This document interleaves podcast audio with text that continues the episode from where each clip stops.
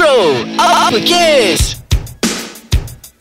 Isu panas, gaya hidup, personal dan cinta, segalanya di bibir lelaki. Ya, Assalamualaikum warahmatullahi wabarakatuh. Salam lebaran. Apa khabar Azrai? Sihat Alhamdulillah Uh, nampak makin sihat Makin hari makin sihat Makin ceria Azrai uh, Oh. Azrai Banyak tahu open house Azrai um, Kurang lah Ca- se- Secara peribadinya kurang Sangat-sangat kurang. Mm-hmm. uh, Rasa macam Buat benda lain kot Sibuk cari isu podcast kot. Uh, Sebab Bukan apa tahu Sebab uh, Ramai orang Ah, ya. yang dah uh, Meraihkan masa hari raya sebenarnya. Ya betul. Kan? tak, tak perlu lagi dengan Open house Open house ni kan? Kadang-kadang tu perlu jugalah Untuk kawan-kawan yang jauh Kan? Uh, Dan kita kumpulkan serentak. Kumpulkan serentak Uh, dan bila kita kumpulkan serentak ni Chal Macam-macam ragam Macam-macam kita boleh tengok kawan-kawan kita Eh betul lah Azrai Ah. Kalau tak uh, berkenaan dengan open house pun mm-hmm. Masa hari raya Ni pengalaman aku sendiri Okey. tau Masa hari raya kawan-kawan aku tak datang Okey. Kan aku jadi jadi uh, orang dapur lah kat rumah Ah, Eh. Jadi bila kawan-kawan tak datang Tetamu-tetamu daripada uh, penduduk sekitar datang Mhm. Jadi dia tengok aku duduk dekat dapur Cuci pinggan Orang dapur eh? Ah, orang dapur lah cuci pinggan kan Ah. Itu kita kontrak sepanjang hayat tu Dan rasa Ah. macam Bila kau cakap pasal lelaki Duduk dekat dapur ni Nanti kau tak takut ke Kalau orang kata kau lembut Bukan tak takut Tapi sebenarnya dia dah tanya pun Yang Oh, oh, pasal lelaki okey. duduk kat dapur ni Lelaki sepatutnya duduk kat depan ah, Kenapa duduk kat dapur ni Kerja orang Chal. perempuan Kebetulan Chal Kalau perasan Chal Kita pernah digemparkan dengan isu Seorang ustazah Yang di dalam satu website Adalah website tu ha, okay, Kita tak boleh nak sebut nama dia Telah pun menerangkan Tentang ciri-ciri lelaki lembut Dan perlu bermain tarik tali Pelbagai isu Dan pelbagai ah, Ingat tak ustazah tu Oh, ya. Betul lah Azrai Benda tu Ah. dah jadi viral rasanya Ya, kan sangat viral dan Ah. dia menerima jawapan dari orang kata pelbagai jawapan daripada pihak-pihak lelaki lembut untuk uh, bercerita tentang uh, membidas ustazah tu. Uh, kalau kau ingat kau ingat tak poin-poin ustazah tu? Ada antaranya yang aku ingat Hmm. Tapi kebanyakannya aku rasa Pendapat aku sendiri Kebanyakan poin tidak relevan Okey, contoh kalau macam tu aku bawa kita, uh, macam ni. Kita buat uh, opposite side. Aku bawa satu persatu point ustazah tu. Maksudnya bukan aku menyokong ustazah tu ya. Aku cuma bawakan satu persatu dan kemudian kita bincangkan daripada perspektif kita. Okey boleh Boleh Azrai Okey, contohnya. Ah. Chal, yang pertama, uh, dia kata untuk menangani isu pelajar lembut ni kerana dia kononnya dia buat uh, orang kata apa buat uh, benda ni untuk memperbaiki murid-muridnya di sekolah tau. Okey, isu pertama dikatakan bawalah mereka yang lembut ini ke kem bina jati diri.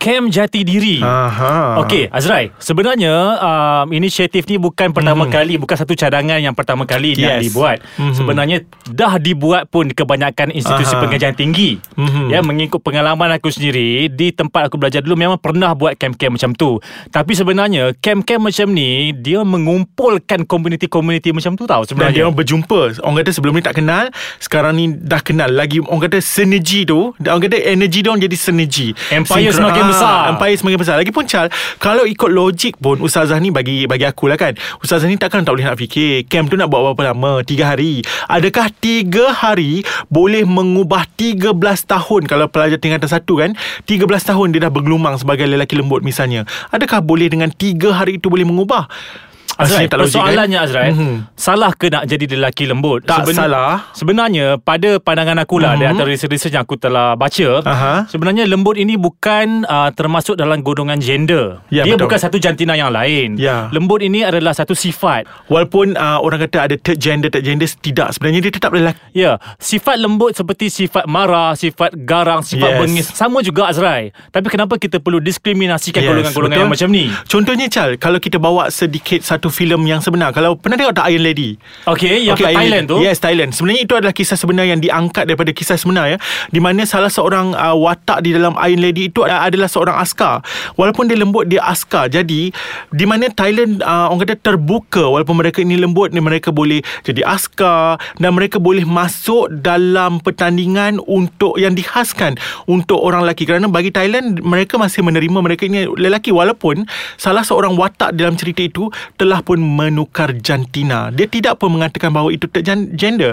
Dia tetap mengatakan itu lelaki dan layak untuk memasuki pertandingan bola tanpa uh, kategori lelaki dan akhirnya pasukan itu menjadi juara Thailand. Ya Azrai, kita kalau kita uh, lihat dari sudut positif sebenarnya hmm. kita jangan diskriminasi yang golongan begini eh sebab Betul. Uh, tak salah sebenarnya untuk mereka dilahirkan begitu kerana ini adalah faktor-faktor sekeliling yang menyebabkan mereka bersifat begitu kan. Konsepnya bukan ku pinta lahir ke dunia macam itulah. Macam itulah lebih kurang kan. Tapi. Azrai kalau menurut uh, Fazilah Zaini eh tahun Aha. 2009 Mhm. uh, kajian dia mengatakan bahawa lelaki lembut ni dia merujuk kepada lelaki yang cenderung kepada sifat keperempuanan. Maksudnya bukan naluri keperempuanan. Yes. Sifat sahaja ha, Dari aspek Luaran lah maksudnya. Luaran Daripada Aha. aspek gerak-geri Keadaan dan juga percakapan Tapi adakah sifat itu juga Chal uh, Dia akan juga mempengaruhi penampilan Macam suka bersolek Okey Kalau kita Aha. nak kupas uh, part tu Kita tunggu selepas ni Okay Ah, Azrai Ah, masa tadi kita tengah berehat-rehat kan aku sempatlah scroll Google kan tengok mm-hmm. apa Mhm. kenyataan-kenyataan yang ustazah tu cakap mm-hmm. yang Mhm. seperti kau nyatakan tadi. Mhm. Jadi ada perkara yang menarik perhatian aku sebenarnya. Ah, okey, apa dia? Apabila Salah ada satunya. Kenyataan yang mengat, ustazah ni kata uh, golongan lelaki lembut ini dia merugikan anak bangsa. Apa komen kau Azrai? Chal sebelum tu aku nak tahulah Ustazah ni mengajar kat mana Kalau bolehlah aku cari dia Aku teringin nak ajar dia sesuatu Yang pertamanya Etika seorang guru ni Janganlah kau mempertikaikan tentang pelajar kau Yang keduanya Aku nak ajar dia tentang apa tadi merugikan anak, Anak bangsa. bangsa. Okey, mari. Kalau dia bercakap tentang anak bangsa, mari aku ajar dia tentang satu perspektif yang lebih luas daripada anak bangsa itu. Okey. Di mana untuk pengetahuan uh, kau, ustazah tu terutamanya dan juga yang lain-lain di luar sana, untuk pengetahuan tentang lelaki lembut ini telah pun menyumbangkan satu sejarah yang besar ya, telah memberikan satu sumbangan yang besar kepada dunia perubatan Okey. secara globalnya. Bagi begini Chal, pada satu ketika dahulu ada seorang pelukis yang bernama Ian, di mana Ian ini telah pun mendapati dirinya mempunyai ah, orang kata Sifat-sifat lembut lah. lembut. Akhirnya dia reveal dengan isteri dia bahawa dia mahu menjadi seorang uh, perempuan dan dia menukar namanya daripada Ian menjadi Lily. Dan akhirnya disebabkan dia rasakan dirinya bukan lagi lelaki dan dia perlu untuk menukar jantina, akhirnya dia adalah merupakan orang pertama yang berjaya menjalani pembedahan jantina. Itu bukan persoalannya. Persoalannya adalah dia telah menyumbangkan uh, sejarah perubatan dunia di mana sejak daripada kejadian dia di orang kata apa di melakukan pembedahan lah. lah. melakukan Ah. pembedahan akhirnya sejarah perubatan te- telah pun terlakar iaitu pembedahan jantina itu yang pertama yang keduanya untuk pengetahuan kau juga Ian ataupun Lily ini telah pun menemui ajal pada pembedahan yang kedua di mana uh, orang kata apa dia kemaluannya telah pun dimasuki oleh bakteria dan menyebabkan uh, dia tidak dapat bertahan lama dan akhirnya dia mati dan ketika itulah doktor dapati untuk sebarang pembedahan perlukan antibiotik yang kuat maka menyumbang lagi satu sejarah dalam uh, perubatan dunia jadi mahu tak mahu kita kena akui bermula dengan seorang lelaki lembut akhirnya menyumbang kepada dunia perubatan Maksudnya Ah. Azrai kenyataan itu tidak berasas apa yang dikatakan yes, ustazah, ustazah ni mungkin dia mengajar tapi dia tidak bersekolah ha, faham lah Berikutan dengan aku, ya? itu sebab aku aku terfikir-fikir Okey. juga Aha. sebab latar belakang seorang pendidik sebenarnya Ya, kan. Ya, ya. Bagaimana dia boleh mengeluarkan kenyataan untuk memboikot pelajar-pelajar lembut ini di sekolah sebenarnya. Chal, apa Ha. gunanya seorang pendidik kalau dia ingin memboikot uh, anak-anak murid dia dan apa salah budak-budak tu untuk diboikot? Mereka hadir ke sekolah untuk diajar, untuk belajar tapi akhirnya mereka hadir untuk diboikot. Adil atau tidak tindakan Apa yang tersebut? dirancangkan Azrai dalam Aha. dalam kenyataan ustazah itu Aha. dia dia meminta guru-guru semua berpakat untuk Oh. kutuk supaya mereka pelajar-pelajar lembut ni menjadi tension. Hmm. Selepas tu pada pandangan mereka pelajar-pelajar ini akan datang ke bilik kaunseling bagi mendapatkan uh, nasihat. Hmm. Pada akulah hello kalau engkau dah kutuk, engkau dah hina, adakah pelajar-pelajar itu akan cari cikgu-cikgu balik? No, no, no, no. Kan? Chal, yang pertamanya pakatan itu salah iaitu pakatan untuk menghina dan mengutuk pelajar-pelajar itu.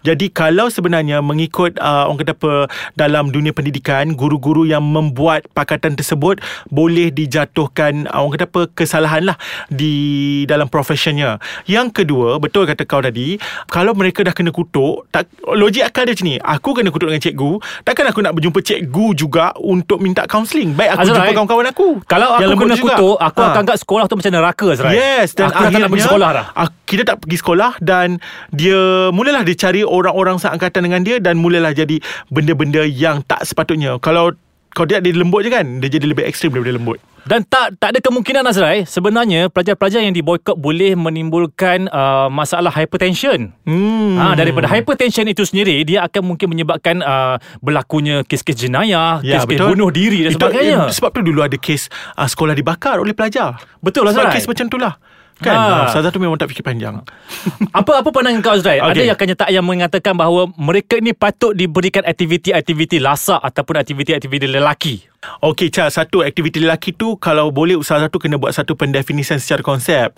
Apa itu aktiviti lelaki? Adakah aktiviti lelaki itu memanjat gunung? Kalau memanjat gunung, rasanya perempuan pun ramai sekarang ni memanjat gunung. Satu usaha itu perlu untuk lakukan pendefinisian secara konsep lah. Apa aktiviti lelaki? Kalau lasak sekalipun, macam aku cakap tadi, adakah lasak itu akan mengubah sifat dia? Contohnya macam seorang yang amarah, contohnya yang kuat marah, adakah bila kita bagi satu aktiviti yang macam suruh dia berdiam diri, akan tidak boleh menimbulkan konflik dalaman dia untuk marah juga. Jadi uh, itu tidak ada satu bukti empirical untuk kita lakukan atas pelajar-pelajar lembut. Betul Azrai? Sekiranya pelajar-pelajar lembut ini diberi kerja-kerja lelaki contohnya. Ah, okey. Bertukang, menukul, panjat, betulkan wiring Okey. apa semua kan. Hmm. Perasan tak zaman sekarang lelaki dan perempuan adalah uh, Sama je. hak sama rata sebenarnya Yes, yes, dan yes, tidak yes. termaktub di mana-mana um, kenyataan yang mengatakan itu adalah kerja lelaki semata-mata. Betul. Sedangkan kalau mengikut fatwa, tak salah fatwa Mhm. uh-huh. uh, Mufti Johor uh-huh. yang mengatakan bahawa sebenarnya kerja-kerja rumah seperti mengemas rumah, mengasuh anak, basuh pinggan seben- sebenarnya bukan kerja isteri semata-mata. Semata-mata. Ya. Ha, jadi Macam- suami perlu mengambil tanggungjawab itu juga. Chal, kalau macam tu Chal, uh, adakah adakah sebenarnya ustazah ini dia macam uh, macam nak kata apa ya? Uh, kalau lelaki tak boleh buat kerja perempuan, perempuan pun tak boleh buat kerja lelaki. Contohnya macam perempuan jangan keluar bekerja. Duduk kat rumah jaga anak dan juga uh, orang kata apa jaga rumah tangga semata-mata. Jangan cari nafkah. Mungkin itu yang dimaksudkan. Ya. Hanya dia yang tahu sebenarnya. Mungkin dia sebenarnya malas nak bekerja Jadi ustazah Sebab tu dia keluarkan fatwa ni Oh, boleh macam tu Azrael. Pandai-pandai dia Ni Chal Sebenarnya Kalaulah dia bijak ya Kalau dah dia tu bijak Orang kata pada dia ustazah kan Dia lebih bijak Maksudnya dia perlu mengeluarkan kenyataan yang Orang kata apa? Yang lebih bersifat uh, keagamaan. Contohnya Dia menyanjung pelajar-pelajar ini Kerana pelajar-pelajar ini sebenarnya berjihad. Bagaimana kenyataan ulama' mengatakan bahawa Orang-orang lembut ini selalunya Dia berjihad untuk melawan nafsu dia sendiri Memperbaiki dirinya sendiri. Kerana zaman Rasulullah Kita berjihad Kita berperang untuk menentang musuh Islam. Uh, Misalnya untuk uh, uh, orang yang beragama Islam Mungkin tahu kisah ni. Uh, Menentang uh, musuh-musuh agama Di dalam bulan puasa. Tak kali kita berlapar Kita berdahaga Kita menentang musuh-musuh agama Tapi bagi orang yang lembut ni Cara jihad dia tidak seperti itu lagi Dia hanya perlu berjihad Untuk macam melawan nafsu dia Memperbaiki dirinya Jadi ustazah tu sepatutnya memandang ke arah itu Lebih Betul nampak Azrai. bijak ya? Betul betul. Hmm. Sebab kita kena fikir di manakah kalau kita mendiskriminasikan golongan-golongan bini, di manakah Ya. masa depan mereka? Mereka juga adalah manusia seperti kita. Betul. Mempunyai masa depan dan matlamat seperti kita juga Dan kan. adakah ustaz tak menghukum mereka ni akan macam selama-lamanya menjadi sebegitu tidak, pada sebegitu? pada aku itu adalah satu cara yang salah sebenarnya Ya, betul, betul. Ha, jadi macam mana Azad kita simpulkan topik kita pada hari ini. Jadi sebenarnya sepatutnya kalau kita nak mengeluarkan sesuatu kenyataan uh, bagi aku lah Chal, kita, satu kita perlu ada knowledge, kita perlu ada ilmu untuk kita buat citation ataupun kita untuk sokong kenyataan kita itu. Jangan sembrono cakap itu yang pertama. Yang keduanya rasanya uh, bagi golongan-golongan pendidik anda tidak perlu untuk memperburukkan anak-anak murid anda kerana anda telah ber, orang kata apa dia ada oath, dia ada sumpah sebagai seorang pendidik. Anda hanya perlu untuk memperbaiki namun jangan sampai menghina anak-anak murid anda kerana mereka juga ada perasaan. Perasaan mereka perlu dijaga. Dua kesimpulan yang daripada aku. Daripada kau pula Chal? Okey, pada akulah Mhm. uh, aku rasa kita jangan sempitkan fikiran juga bahawa lelaki lembut ni hanya dipandang daripada isu-isu yang berkaitan dengan seks sahaja. Ya. Kerana mereka ini bukan transgender. Betul? Itu adalah sifat mereka. Jadi beri Hmm. mereka peluang, beri mereka melakar masa depan mereka sendiri. Kerana Hmm. itu adalah hak setiap manusia. Jadi jangan kita membenci. Sepatutnya kita mendorong mereka ke arah yang lebih baik. Ini bermakna bro ais kacang iaitu Charles dan Azrai menyokong lelaki lembut. Menyokong tak salah menjadi lembut Yes, Azrai. tak, salah. menjadi Betul. lembut. Kami Ah. menyokong orang kata apa lelaki lembut asal saja anda tidak melakukan perkara-perkara yang tidak sepatutnya kerana beramai di luar sana yang berjaya. Jadi tak salah untuk menjadi lembut asalkan anda seorang insan yang berguna. Okey Azrai, jom aku nak cari barang aku nak masak. Aku nak makan ais kacang. Okey, jom. Delicious audio. Okey, Okay, bye. bye.